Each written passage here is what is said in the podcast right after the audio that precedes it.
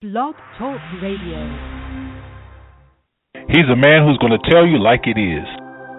You can never be afraid of something that you don't know about. Now, that's ignorance. And for us, ignorance is not bliss. He's a man who's not afraid to talk about the real issues and not skate around it.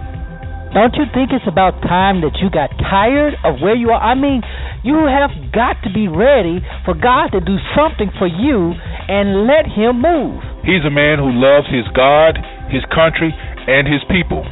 I'm going to be honest with you. I'm not too fond of the political state of the world, and uh, particularly the, the U.S. as it is right now. But if you want change, you have to make it happen. You can't keep settling for less than what you ought to have. He's a man who's sowing seeds of life, love, and liberation to anybody who's willing to hear. There comes a point in time where everybody just needs to shut their mouth up and listen to God. And God is the one who will lead us, and God is in all truth. He'll tell us everything we need. That covers every area, every facet, from politics to church to you name it. God's got it covered. He's a man that seeks the heart of God for the people of God. You're listening to Zero Today with Pastor Lorenzo Neal.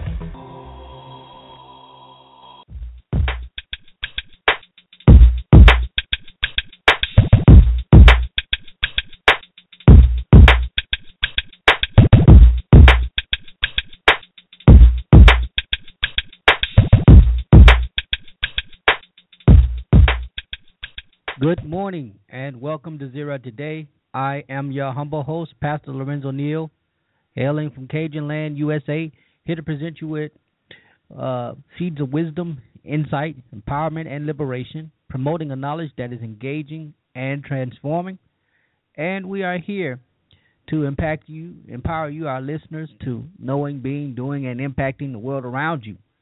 As always, you're welcome to join us on this illuminating journey. The primary way to do so is if you want to call the number uh, three four seven two three seven five two three zero. That is the number to call if you want to get your uh, thoughts on the air.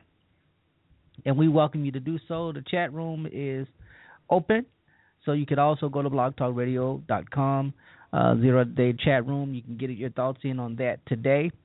Also, um, Join us on Facebook at Zero Network on Facebook. You can uh, log on there, like the page, and catch up, uh, listen to archived shows on there. Also visit my website, lorenzotneal.com.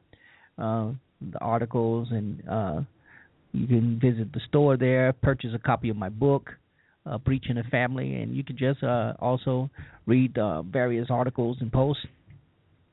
We are on um, just about every social media on Twitter uh, at Zero Radio. That's the uh, Twitter um, Twitter page for the show, and my personal is at Prophesy. And also, if you want to get in touch with me, you can hit me up on email, Pastor Lorenzo Neal at gmail.com. We're excited uh, about today. It's Hump Day. It's Wednesday. And um, there's a lot been going on. There's a lot in the headlines, and we're going to try to get as much covered as we can as the Lord sees fit.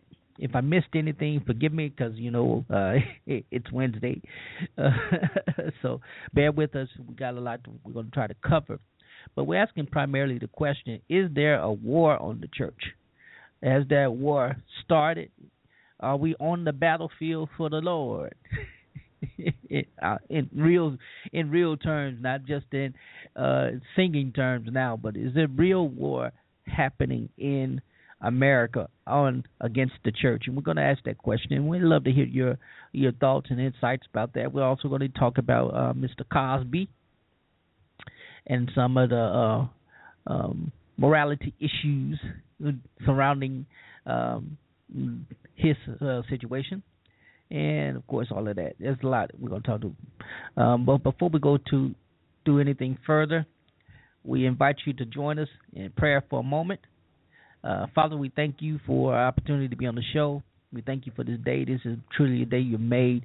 Now, God, let us walk worthy of the calling that you have put us on. Let the words of our mouth and the meditations of our heart be acceptable in your sight.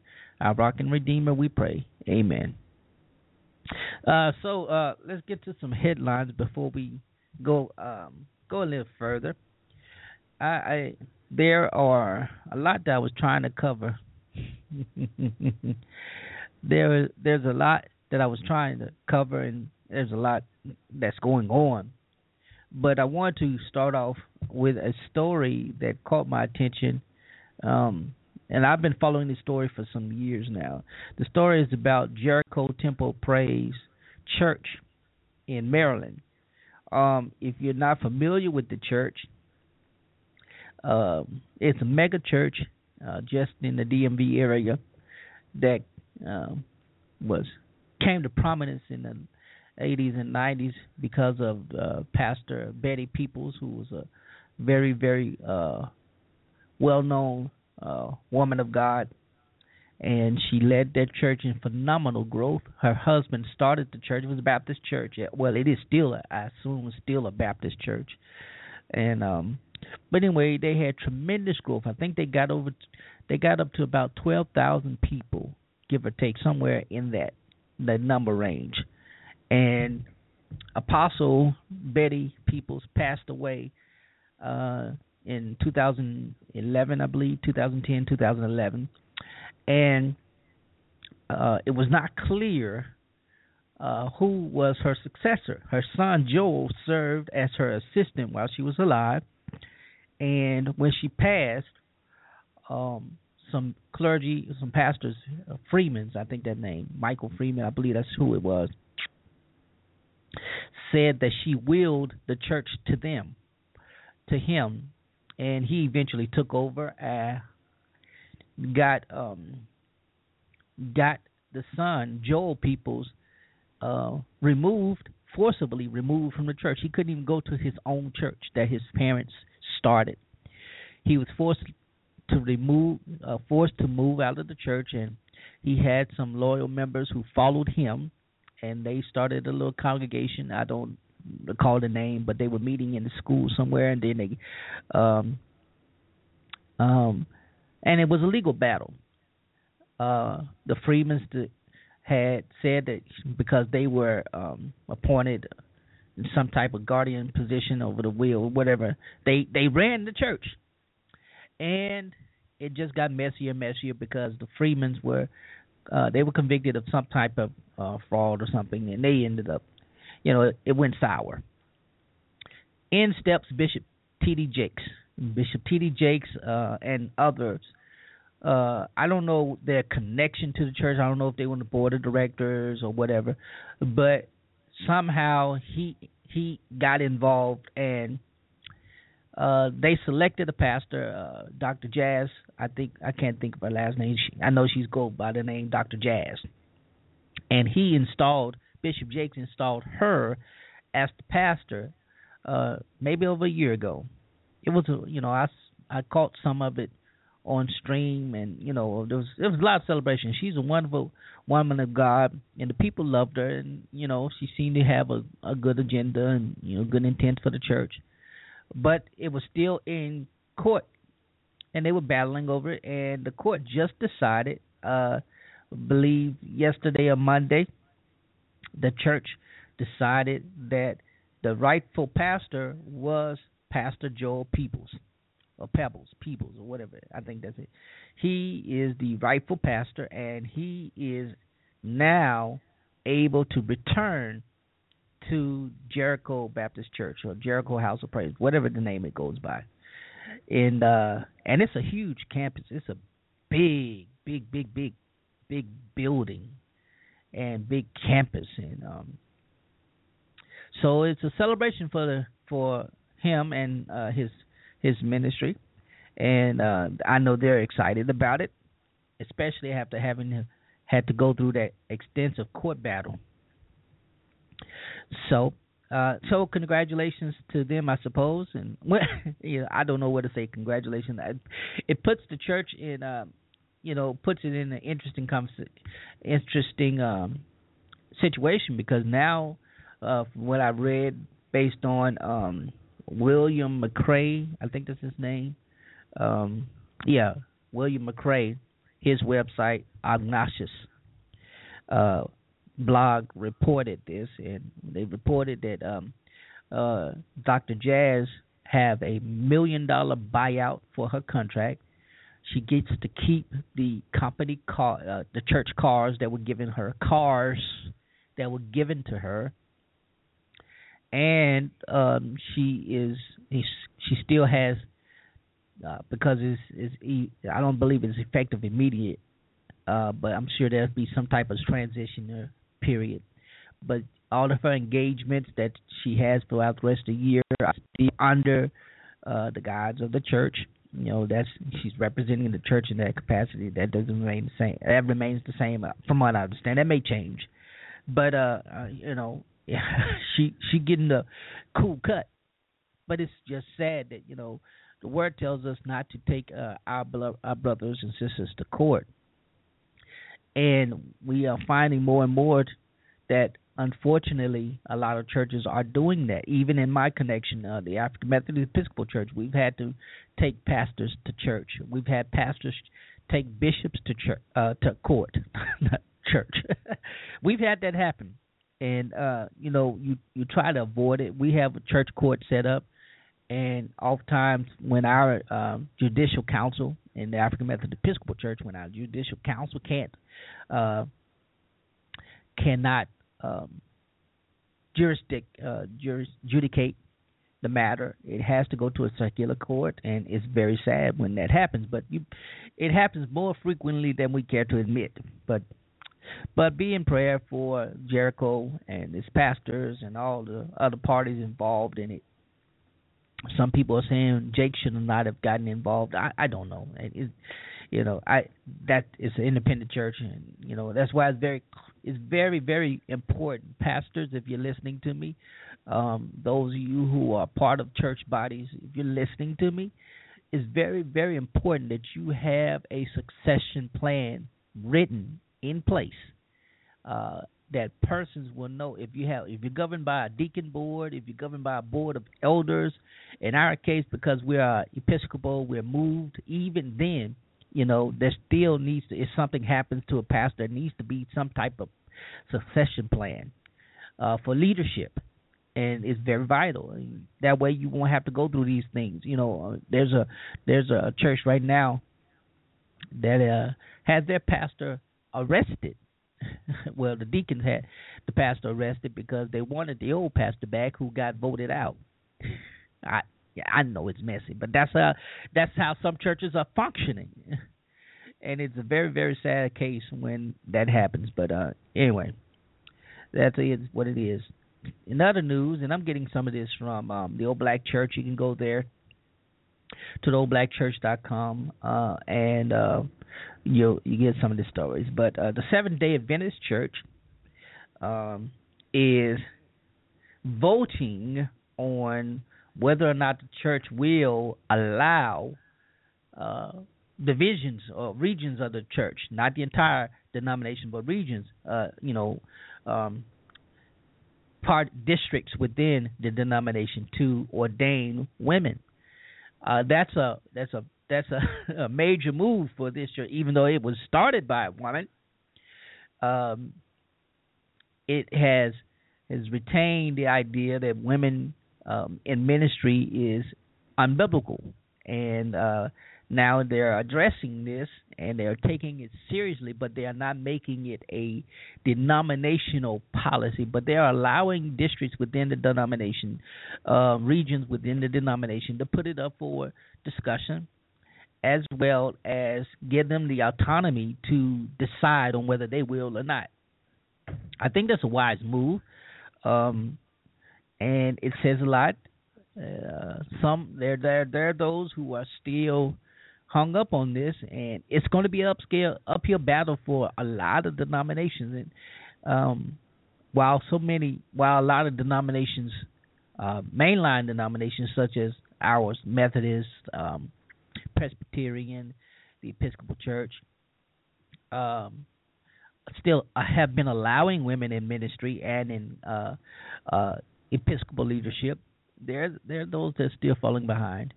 Uh, and speaking of first, the Episcopal Church, Episcopal Church has elected its first African American presiding bishop. Congratulations to him. I was trying to find. I had that article up, uh, and I can't remember where it is, and I I, I don't know why it hasn't made the news, but uh, it is a first. They have uh, they had already elected their first openly homosexual uh, bishop, and the first. Um, I think the last bishop they had was not only was she female, but I think she was lesbian. I, I think that's the case. Um, um, but anyway, they have elected their first African American uh, presiding bishop, and it says a lot because again, there's a lot of tension uh, in the Episcopal Church. As you know, they just met. They just had their um, convocation uh, conference uh, a week or so ago, and they voted.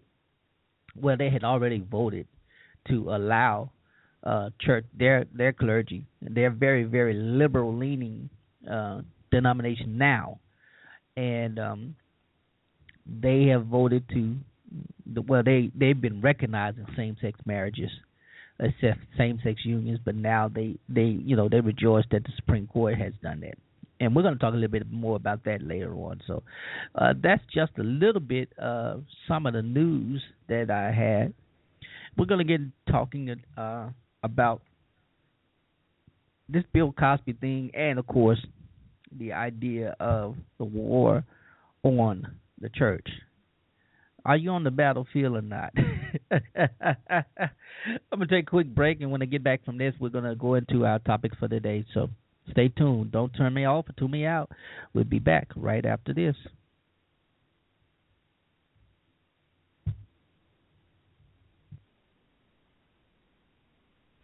When we made our commitment to the Gulf, BP had two big goals help the Gulf recover and learn from what happened so we could be a better, safer energy company.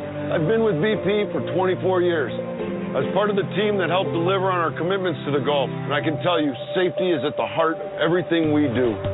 We've added cutting edge safety equipment and technology, like a new deep water well cap and a state of the art monitoring center where experts watch over all our drilling activity 24 7. And we're sharing what we've learned so we can all produce energy more safely. Safety is a vital part of BP's commitment to America and to the nearly 250,000 people who work with us here. We invest more in the U.S. than anywhere else in the world. Over $55 billion here in the last five years, making BP America's largest energy investor. Our commitment has never been stronger.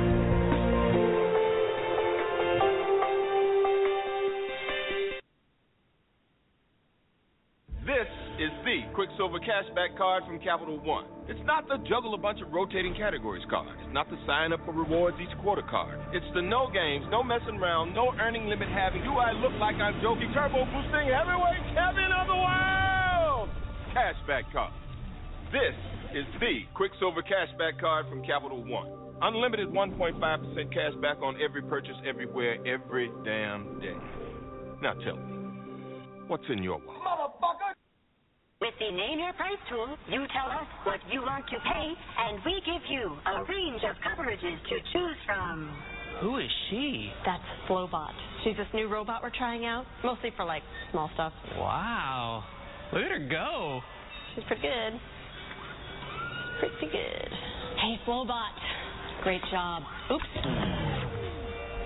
Uh oh, Flowbot is broken. The Name Your Price tool, only from Progressive. Call or click today. At Farmers, we make you smarter about insurance because what you don't know can hurt you. What if you didn't know that posting your travel plans online may attract burglars? Off to Hawaii. What if you didn't know that as the price of gold rises, so should the coverage on your jewelry? Ah. What if you didn't know that kitty litter can help you out of a slippery situation? The more you know, the better you can plan for what's ahead. Talk to farmers and get smarter about your insurance. We are farmers. Bum, ba-dum, bum, bum, bum, bum. At the University of Arkansas at Pine Bluff, I'm part of a place where I'm always challenged to do more. I am a part of a place where I can be involved. I'm a part of a place where everything is possible. I'm part of a place where champions are made. At the University of Arkansas at Pine Bluff, you can get an affordable education with competitive degree offerings, diverse student population, and stellar faculty. Become part of a place where you can get everything you need to succeed. Become a part of the pride at the University of Arkansas at Pine Bluff.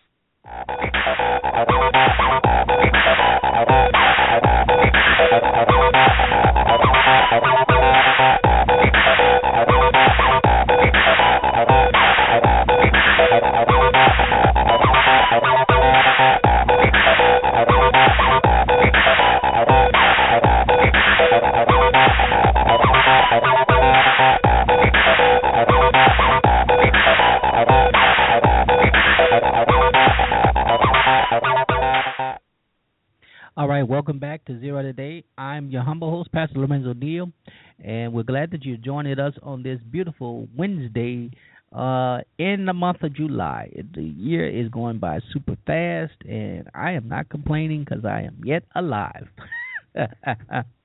anyway, so let's get into what I wanting to talk about today. Uh, you know, since um, this month, uh, this this summer has been one that has garnered the passion of many Americans, particularly those who are Christian, for several reasons. Uh, the first being um, the the massacre at Mother Emanuel in Charleston, South Carolina. Uh, you know, it it turned the hearts of even those who weren't believers, aren't believers, turned the hearts of those people to to to uh, grief, to mourn, and to want to reconcile it. It broke down some serious barriers to uh, reconciliation that had been standing for generations. It, it it brought out a call to to righteousness, and then on the day of of Clement Pinckney's Clementa Pinckney's uh, funeral, um, the Supreme Court um, ruled in favor of same-sex marriage, and um, so while we were in moments of celebration, that ended up turning into moments of frustration and anger for others. Um, I'm pulling out some notes here, so you hear a lot of rumbling, paper rumbling, and all that stuff. Anyway, so there was a lot that was going on that has uh, raised serious questions among some Christian leaders, particularly those who are uh, conservative evangelical Christians, regarding the attack and now what has been declared as an outright war on Christianity in America. And um, in the midst of this, we've had now new allegation, not new revelation about Mr. Bill Cosby. And so the question I'm actually putting forward is: Is the battle or the war that's going on, or that is being implied, that's happening against the church, is it a moralistic one? Is it an antagonistic one? What is it? Is it a war on the moral legitimacy of the church, moral authority of the church, or is it uh, is it one on the institutional uh, um, institutional attack of the church? Yeah, um, because you have and I'm I'm kind of pushing these both, pulling these both together because you have tangents of underlying arguments within that one question, the, the, those questions that I presented. Uh, you have those who are Bible believing white males uh, who express a faith in Christ, who believe that their rights and their lives are now being infringed upon more now than ever before. Um, with the taking down of a, a symbol, the flag of the Confederacy, uh, or well, you know, one of the flags of the Confederacy of in the South, in the South. um, they feel as if there's not just attacking their their identity as white people, but also as white Bible believing Christians. And with the with the attack on with the uh, Supreme Court decision, it's as if it's attacking their idea of what an American nuclear family is. So, so, so those are some of the underlying uh, questions, you know, idea uh, things that are being perceived and implied and inferred in uh, this overall argument about is there a war on the church? Now, I can give you my personal opinion. My personal opinion is I, I believe there are skirmishes happening in particular places intentionally attacking um, Christianity. By that I mean there are uh, there are those within camps uh, within uh, the LGBT community, uh, whatever it is, LBGTQI, whatever it is. I, I don't know. Uh, there are there are there are those within those some camps in that uh, group, and again, this is a over general. This is generalizing the group because you know can't say uh, the right now we have a very bad habit of, of of generalizing. For example, we say the Republicans, we say the Democrats. We don't say individual because the individual supposedly rep you know represents the whole, and we know that's not the case because um, we don't we don't say that one pastor represents the whole of Christianity if that pastor falls, but we do know that person may represent the whole of a facet, uh, a semblance of Christianity. Anyway, I'm I'm trying not to get too far off in this argument, uh, you know, too far off on a tangent. But anyway, there are there are those within camps that that do skirmishes. For example, we see the example we see the uh, the or the case with the Oregon bake the bakers in Oregon who refused to bake a cake for a gay wedding. Eh, they got sued. They were forced to pay uh, over a hundred thousand dollars worth of fines.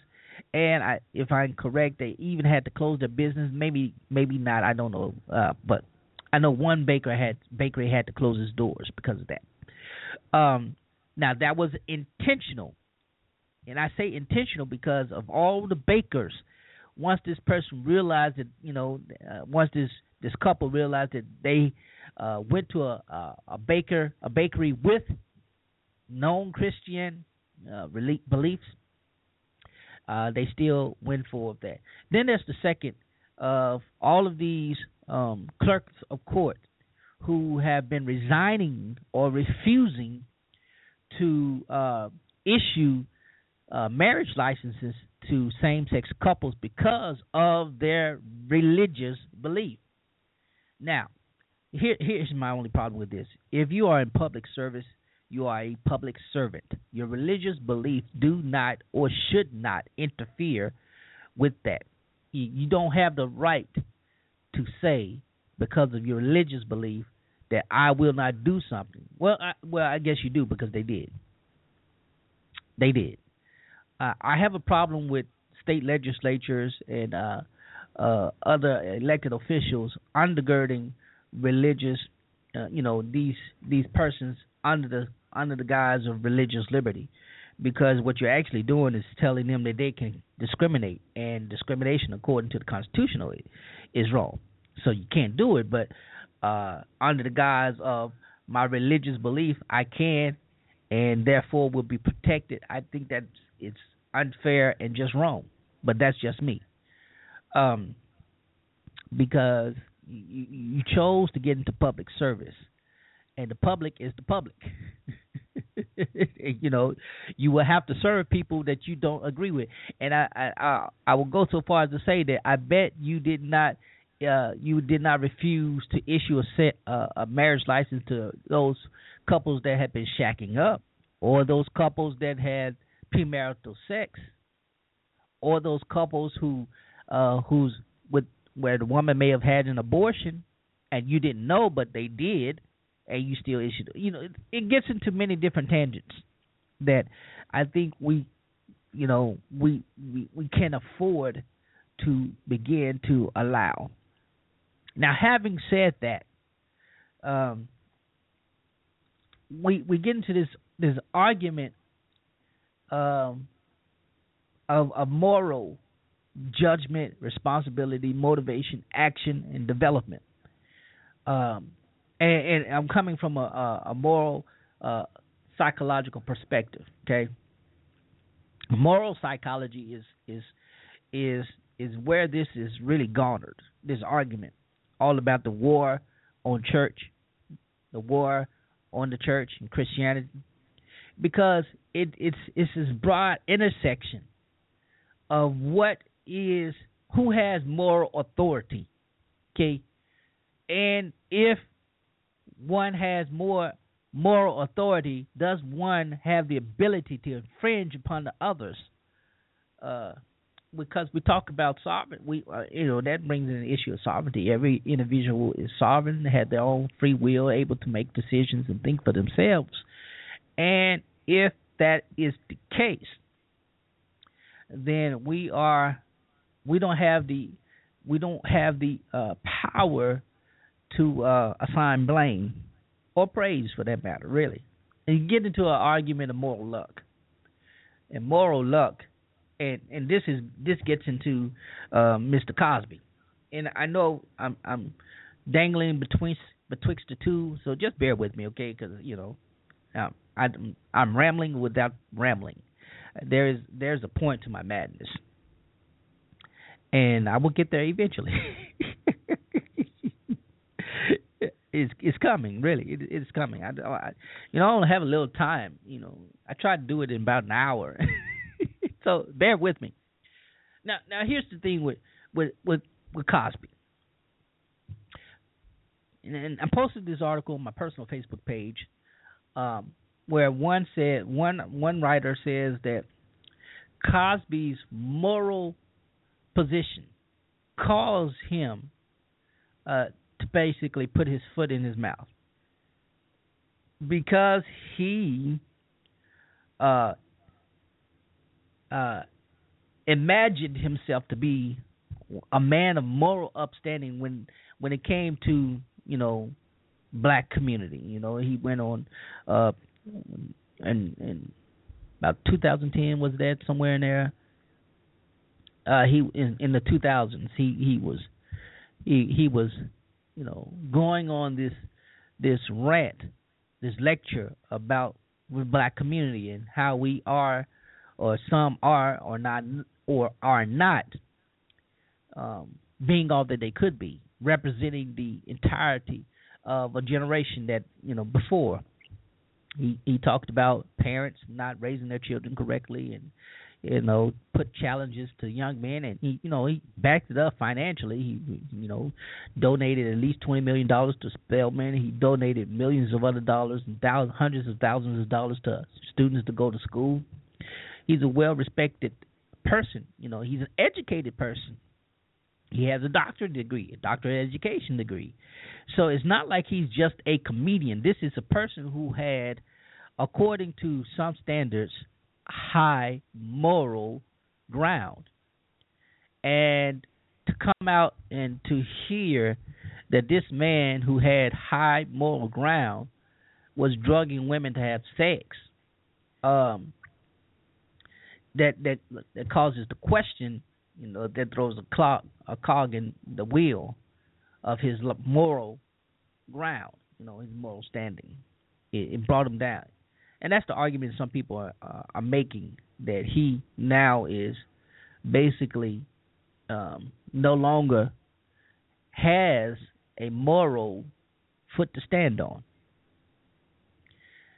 And because he didn't as an individual did not have a moral foot to stand on because he was raping um he was raping women. He, he you know he had no no grounds to um try to present or articulate what he believed to be inappropriate for inappropriate behavior or or appearance or anything that was negative for the black community. Now compare and contrast Mr. Cosby is an individual. All these women came to make accusations against him. Uh, you know, the, as the number grew, dissidents grew, uh, and you know retractors grew, retractors against the women because you know, the more women came out, more it became like, okay, these women are seeking attention. This could not have happened. You know, we can understand maybe one or two, but to have a uh, dozen or more come out, clearly something wrong, and it's not on the fault. It's not on the fault of Mr. Cosby. These are women, and because the time span, you know, some is but as far back as 30 years ago. Clearly, these are women who are trying to ride the fame, you know, of these accusations. Anyway, and now we have you know affidavits that said or court release documents that said he did that to an individual woman, not to all women, but to an individual woman who you know he later say, later settled for undisclosed amount. Um, so he has lost moral authority. Okay, he has not lost moral responsibility because now he still can act morally regarding the actions of the past. You know, he can come clean and say, "Well, I did, and I had indiscretions," and he has admitted to indiscretions. You know, he can do that. Uh, he could say that um, I, I I did not. That was not a pattern. You know, that was that was not uh, my modus operandi. He could say that, and that will still give him a sense of moral uh, responsibility and moral development in the sense. Now, and people will forgive him. People will forgive him. You know, blacks will take a little longer to forgive him because he has tarnished his his good, you know, Dr. Huxtable image so blacks will take a little longer, but they they you know I'm writing I'm writing on something right now that was impressed upon me earlier this weekend.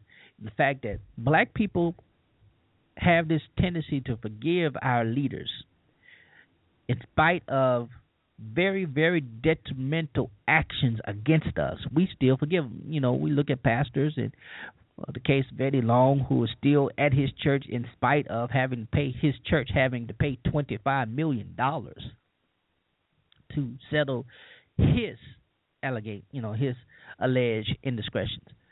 Uh, and we do that for some reason. We forgive our black leaders, uh, with the exception of one. Uh, I'm still waiting on my boy Kwame to be forgiven. The city of Detroit have not forgiven him. they are not allowing him to come back. And, you know, maybe when he gets a little older, they, you know, he gets a great and becomes a statesman, an elder statesman based on his, you know, his moral growth and development and his mo- his action on moral responsibility. Maybe they will, but I'm still waiting for that moment. Black folk haven't forgiven him, but they forgave Jesse Jackson.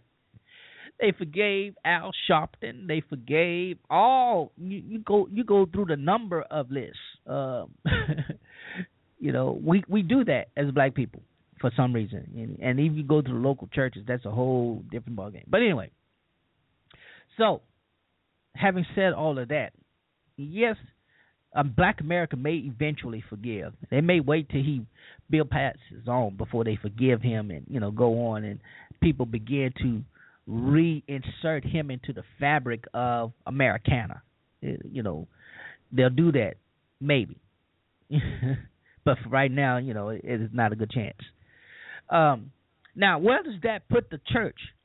Why why did I go all around that and and and you know seeming seeming place and and I have not discussed the church. Well, here's the thing about the church.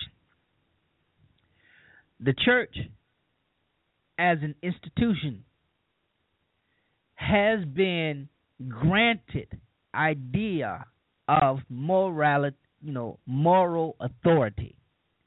In other words, for centuries, it has been the Christian church that has dictated how persons should behave and should not behave based on scripture. And you know, you know, as as most Western Christians, you know, we ignore what's in the the uh, Pentateuch, the first five books of the Bible, the law. We don't live by that, and so we do not ascribe as much um, energy or moral authority into the Pentateuch. While we recognize, we say we are not under the law because we are under the New Testament. Okay, and therefore we we you know we don't ascribe as much authority to that. However, the same ones who don't ascribe much authority to that use scriptures uh, verses from the Pentateuch to undergird their arguments against homosexuality, against uh, certain behaviors that they think and deem immoral, except for their own. and in so in so doing, they create this uh, dichotomy of moratil- uh, relative moral relativity, because what they do, what the what the general church does has done, and I you know I've been I participated in this in my own my own faith, is that what we believe to be uh, not so bad, we give a pass, and what we believe to be just overwhelmingly pass, we cannot allow. And that that's um, basically that comes on the argument of moral luck. And I know a lot of Christians don't believe in luck, but in the case of morality, uh, moral luck is how we assign blame or praise to actions or consequences, even if it's clear that the person had full, uh, full or no full, you know, did not have full control of their actions or the consequences. It's like, for example, and, and um, and I, when we was when I was studying ethics, um, and and uh, you know we studied pastoral ethics. I have several books, and I have uh, my uh, one of my favorite theologians, Paul Tillich, wrote a book on morality. Yet, in writing that book on morality, which I have in my library and I, I reference from time to time, uh, he was sexually immoral. You know, he he participated. He had several lovers while he was married. Yet, um, yet he was one of the greatest, if not considered one of the greatest theologians of the 20th century, in spite of even writing on morality. He himself failed morally. Okay? Uh, but but that was a different time because you know an individual's personal life you didn't even know about it. Most people had no idea about that part of Paul Tillich's life until after he passed. And one of his students wrote about it, and his wife, of course, later wrote about it and you know explained it on from her perspective. So you know, while he was alive, nobody had that. You know, even if it was very per, you know, public, he was a public figure, but nobody po- bothered to ponder his personal life. And it's only recently, within the last thirty years, primarily I I say the the the biggest turning point on moral luck came with President Bill Clinton and the Monica Lewinsky scandal when you know all of his business partic- well you know even before Monica Lewinsky when, when President Clinton was running for president and you had all these allegations of immorality you know sexual innuendos and all this stuff going on ultimately you know leading to him getting impeached. But anyway, um, the public and private life was divested. You know, there was no, there was no, um, you, you didn't know. And now, um, an individual's public life and private life are uh, interchangeable. People want to know to see the private life, and if they deem the private life immoral, then you know the public life doesn't matter unless the person is unless the person is transparent and uh, you know pretty much upfront, then they'll be more forgiving. But you know when we talk about moral luck, um,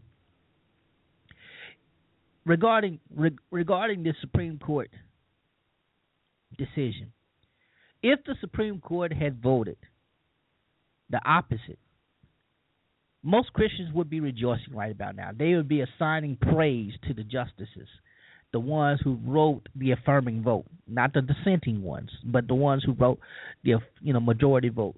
They would be ascending, assigning praise to them, and they were saying they would be lifting up the virtue of the Supreme Court. They would be saying how how wonderful the court is and how God has ruled in the favor of His people and blah blah blah yada yada yada.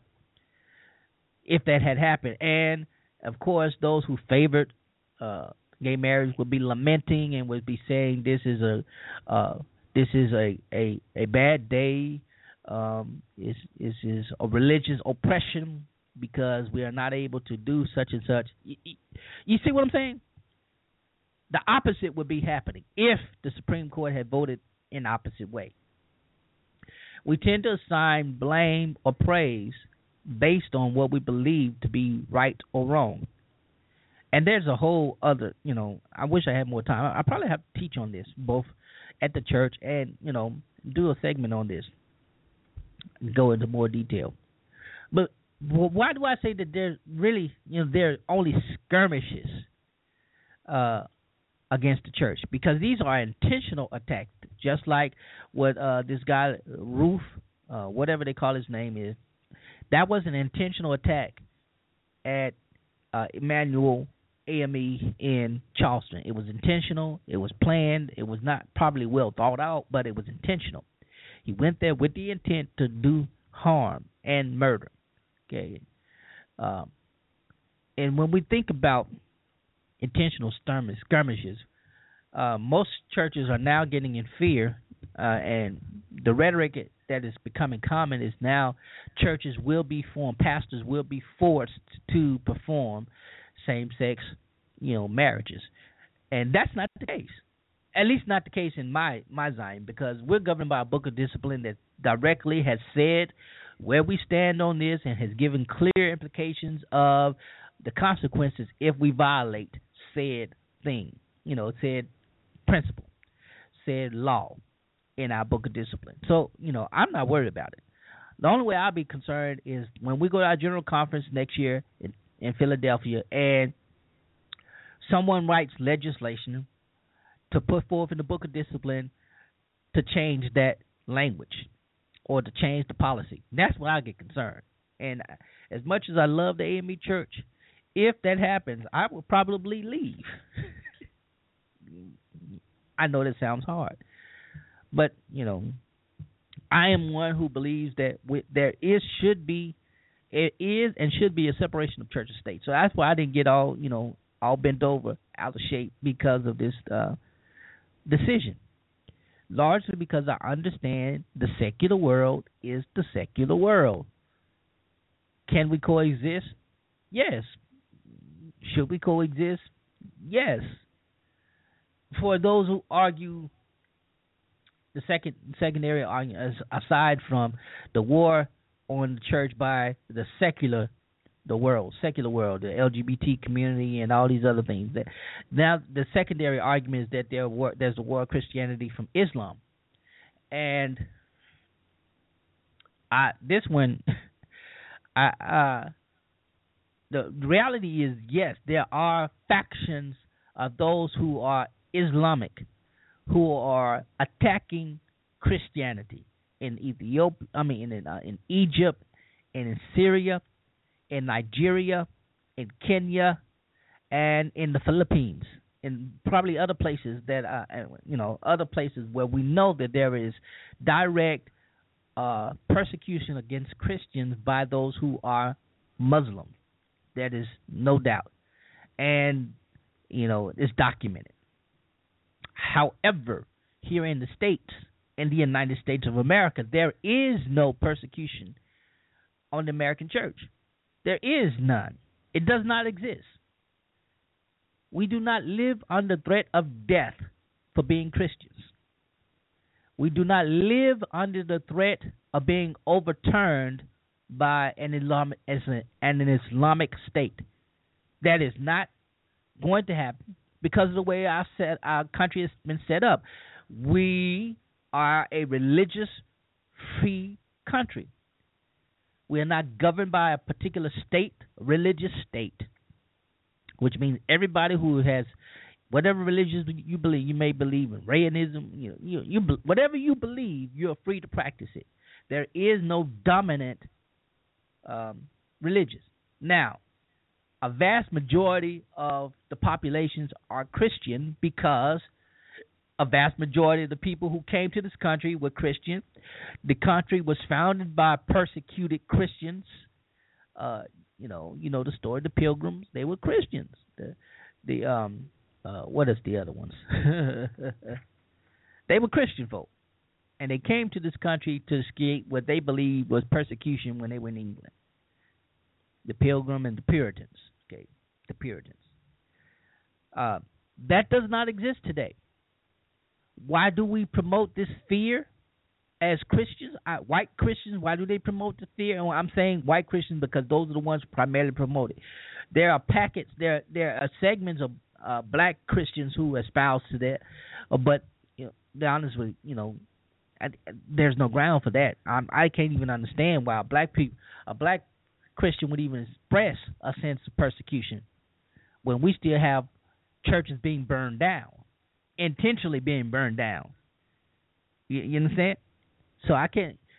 I can't understand why we would even side with the voice of the, the oppressor in this sense. Uh, it makes no sense. Now, why do they want us to a war? Because one, they're looking for the idea of Jesus coming back soon and rapturing us out. That's some. The other, it's all about power. The loss of autonomy means the loss of power. If Christian, if there are Christian churches who sin, who have a sense of infringement upon their autonomy, as a lot of these churches do, then they have a sense of loss in identity and power. That's what it boils down to. Who controls who? Who has the power to influence who? Who has the means of declaring what is and is not? And when you really, really dissect that, you see the larger picture. The larger picture, the larger rhetoric is not about a war, it's about who's in control even then, even within Christian Christianity, Western Christianity, American Christianity, there are sects that are still trying to dominate, particularly you know the white uh, the evangelical Christians. And there were some who would consider me evangelical, and I, I guess I can ascribe to that because you know, by the definition, you know, I believe in being born again, and that's the simplest definition of an evangelical Christian. Uh, so, in that sense, yes, However, um, the smaller scope of the evangelical church here in America, you know, when you think of evangelical Christian, you think about white Southern Baptists, pretty much. You know, the white Baptists. Uh, you don't think of white Presbyterian. You don't think about the white Methodist. You think about the white Baptist with the call to intersect and interconnect religion and politics. You think about the uh, the right, the religious right. You think about the uh, Christian Coalition, Pat Robertson and the late uh, Jerry Falwell, and those kind of people. You, you know, Dr. James Kennedy, the Lord rest his soul. Um, you think about those persons who who emulated this idea of not only American exceptionalism but Christian American exceptionalism, and so uh, they are the ones who are taking the heat they're the ones who are taking offense to all that's happening on the social strata of the American um, contemporary religious field. They are the ones who are feeling and believing and therefore expressing the idea of a war. Because anything that's socially relevant to them, if it's attacked, or if they feel that it's attacked because there's an alternative argument being presented, even if it has biblical undertones and underpinnings, you know, it's majority, you know, moral majority. That was what I was trying to say, the moral majority. And again, it goes back to this idea of moral luck where we assign blame or praise to what we believe, even if the uh, the agent had no control over it, the consequences or the actions you know and that's where we have to find um, a sweet relief. it's to use the uh, words of a hymn, you know. Uh, let me at that throne of mercy find a sweet relief, kneeling there in deep contrition. Help my unbelief. And the unbelief for many Christians is, you know, our world seems to be falling apart. We're losing the moral authority we once held as a church, largely because our leadership is not reflecting the moral uh, authority, the moral responsibility, the moral motivation, or the moral action to carry out the authority that once had as a church. And and, and again, uh, there's a fallacy there because even you know for centuries that the church was empowered, the leadership of the church, particularly the Roman Catholic Church, was never really morally, uh, uh, you know, never really acted morally. You think about the Crusades. You think about uh, one of the popes. I think was Pius. Another, I can't think of, but had children, and the popes were supposed to be celibate. You know, priests were supposed to be celibate. But then you think about the time during um, the time of Martin Luther, where the church was selling. Um, excuse me, where they were selling. You know, I can't think of it. My mind is going drawing a blank. But you guys, those of you who are scholars, you understand. Uh, um, they were doing all of this. So there was corruption then, and that was 600 years ago. And if there was corruption then, what makes you think there's no, there is no moral corruption now? And by that argument, you know, why do we believe that there is a war on Christianity when there's always been corruption in Christianity? I'm gonna drop that right there. Now, for it to be a real war, real persecution, for it to be deemed deadly, the end of the world is near, there has to be greater. There has to be something greater. We have to have the moral moral uh, high ground, which we don't. I, as an individual, don't. That's why I can't condemn anyone. I can't rail against a primary sin of someone because I have a primary sin that I wish to have not have disclosed because of shame and guilt. That's the reality we have to face. We have to deal with. If we be honest with ourselves as people of God, people of the way, people of the cross, people of faith, we wouldn't be said judge not lest you be judged. No, no, we don't. That that's neither here nor there. Even though this is the words of Christ contained within his uh, uh, preaching on the mount, um, but his sermon on the mount. But we have to say within our look within ourselves and say and say, uh, are we really empowered and liberated? Because if we are truly empowered and truly liberated, we wouldn't feel infringed upon we would not feel damaged. We would not feel, uh, and I use the word feel because again, it's it's all implication. But we will understand uh, that if we read the Bible, there was corruption, there was immorality among God's prophets, God's God's, God's people, and God's leadership, and it's the same today.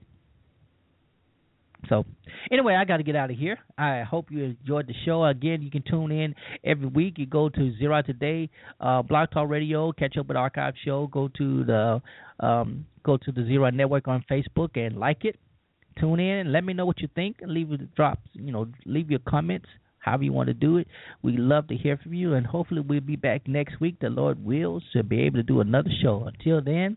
This is Pastor Lorenzo Neal, and I got to get out of here. I hope you have a wonderful day because I'm about to have a wonderful day myself. Until then, the Lord be with you and have a great one. I'm out. Blessings.